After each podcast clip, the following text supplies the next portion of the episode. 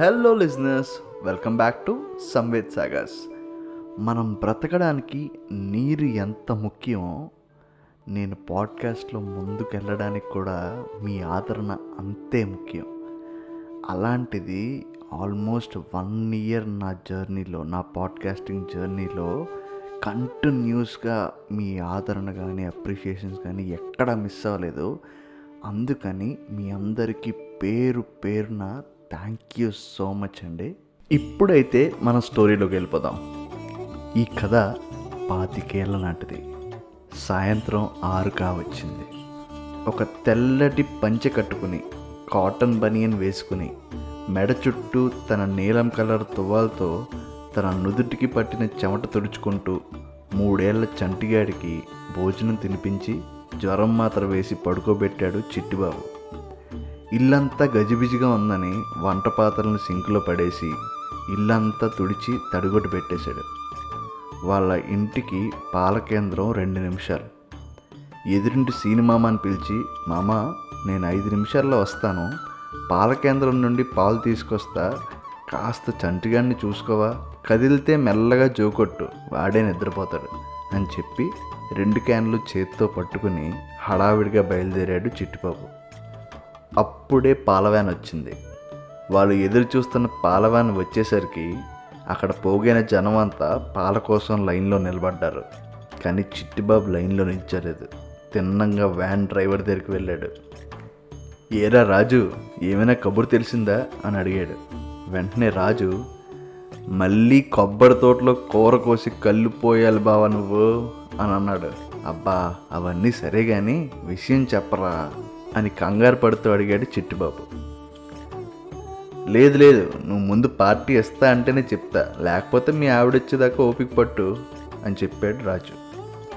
ఓరి నీ దుంప తెగ ఒక కూర పోతును కూడా వేసేద్దాం ముందు నువ్వు ఆలస్యం చేయకుండా విషయం చెప్పరా బాబు. సరేరా నువ్వు ఇంతలో అడుగుతున్నావు కాబట్టి చెప్తున్నా. నువ్వు ఆ రాములోని కోరుకున్నట్టే నీకు సీతమ్మ తల్లి పుట్టిందిరా. మీ మావయ్యతో పాటు మీ ఆవిడ బిడ్డను పట్టుకుని మధ్యాహ్నమే పట్టణం నుండి బయలుదేరిపోయారు. ఈ పాటికి ఏడు దాటిపోయి ఉంటారు. నువ్వు ఇంటికెళ్ళి చూడు వచ్చేసి ఉంటారు. అని రాజు అనేసరికి చిట్టుబాబు ఆనందానికి అవధులు లేకుండా పోయింది. వెంటనే పాల కేంద్రం మేనేజర్ జోగినాడి దగ్గరికి వెళ్ళి ఈ ఏళ్ళ పాలన్నీ మన అకౌంటే ఎవరి దగ్గర డబ్బులు తీసుకోకు అని చెప్పాడు. దానికి బదులుగా జోగినాయుడు ఎరా అబ్బాయి ఆడపిల్ల పుట్టిందా ఏంటి? మంచి హుషారుగా ఉన్నావు అని అన్నాడు. అవునన్నా దేవుడి దయ వల్ల కోరుకున్నట్టే అమ్మాయి పుట్టింది. అంతకన్నా ఆనందం ఇంకేముంటుంది అంత నా రెండు క్యాన్లలో పాలు నింపుకుని ఇంటికి వెళ్ళిపోయాడు. వెళ్తూ వెళ్తూనే సీనుమామ మనం కోరుకున్నట్టే సీతమ్మ తల్లి వచ్చేస్తుంది. వాళ్ళు బయలుదేరిపోయారంట. ఈ పాటికి వచ్చేసి ఉండాలన్నాడు. చాలా సంతోషం రా అబ్బాయి. ఇంకా రాలేదు మరి. నేను మరి వెళ్తాను. మీ అత్తకి విషయం చెప్తే చాలా సంతోషిస్తుందని సినిమామ వెళ్ళిపోయాడు. ఐపీఎల్ ఫైనల్ మ్యాచ్ లాస్ట్ ఓవర్లో వాళ్ళ టీమే మ్యాచ్ విన్ అవ్వబోతుంది అని తెలిసి టీం అందరూ బౌండరీ లైన్ దగ్గరికి వచ్చి వెయిట్ చేస్తున్నట్టు మన చిట్టిబాబు కూడా ఇంటర్వ్యూ బయట నిల్చుని అలా రోడ్డు వైపే చూస్తున్నాడు. అప్పటికి టైం ఏడున్నర కావచ్చింది. అదే రోజు మధ్యాహ్నం మూడు గంటలకి ఆసుపత్రి నుంచి డిశ్చార్జ్ అవ్వగానే బయటికి వచ్చి రాజుగాడికి విషయం చెప్పాడు చలపతిరావు. అప్పుడే పుట్టిన పాపను పట్టుకుని జాగ్రత్తగా అడుగులేస్తుంది చిట్టిబాబు భార్య పద్మ. నాన్న బస్సు అయితే లేట్ అయిపోతుంది కదా. ఏదైనా ఆటో కిరాయికి మాట్లాడితే తొందరగా వెళ్ళిపోతాం అని పద్మ అనేసరికి ఈ ఆటో వాళ్ళని నమ్మలేను తల్లి.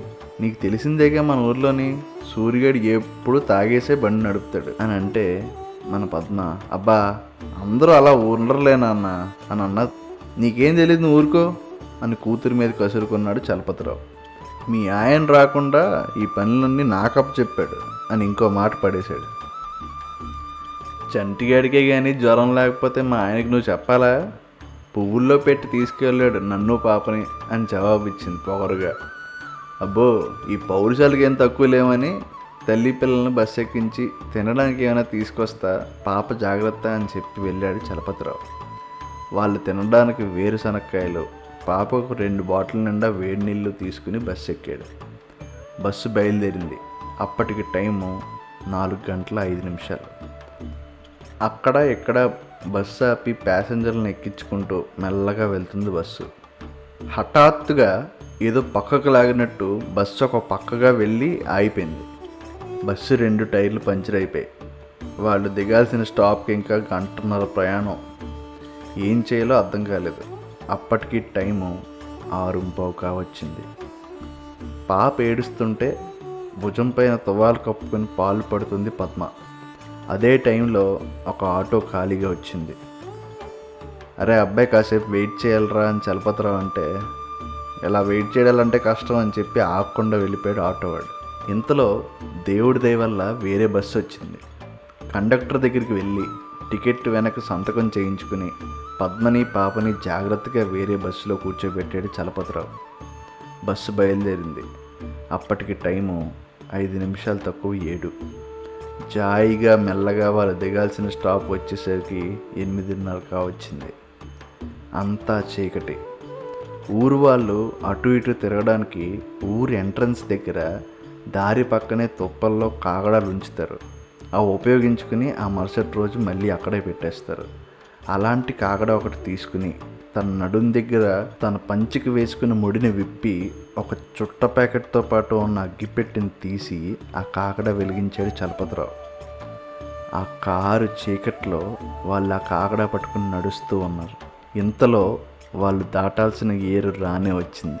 తన ఎప్పుడూ చూడనంత వరద నీరు చాలా వేగంగా పాడుతున్న ఏరు చూసి ఆశ్చర్యపోయాడు చలపతిరావు.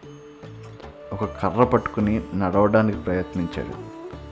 తను వెళ్ళడానికి పర్వాలేదు కానీ పద్మని ఇంకా పాపని ఎలా తీసుకెళ్ళాలో అర్థం కాలేదు చలపతిరావుకి. ఇంతలో పద్మ ఒక పెద్ద రాయి మీద కూర్చుని ఏం చేయాలో తెలియని సందిగ్ధంలో పడిపోయింది. చలపతిరావు నీరు బయటకు వచ్చి తల పట్టుకుని చితికిలు పడిపోయాడు ఆ తర్వాత ఏం జరిగింది? ఇంతకీ ఆ రాత్రి వాళ్ళు ఊరు వెళ్ళారా? ఒకవేళ వెళ్తే ఎలా వెళ్ళారు? ఇవన్నీ మనం నెక్స్ట్ ఎపిసోడ్లో మాట్లాడుకుందాం. అప్పటిదాకా సైనింగ్ ఆఫ్ సంవేద్. మీరు ఒకవేళ నన్ను ఇన్స్టాగ్రామ్లో ఫాలో అవ్వాలి అనుకుంటే నా Instagram handle at the rate travel with Samved ఉంటుంది. ఒక్కసారి ఫాలో అవ్వండి. Let celebrate life together.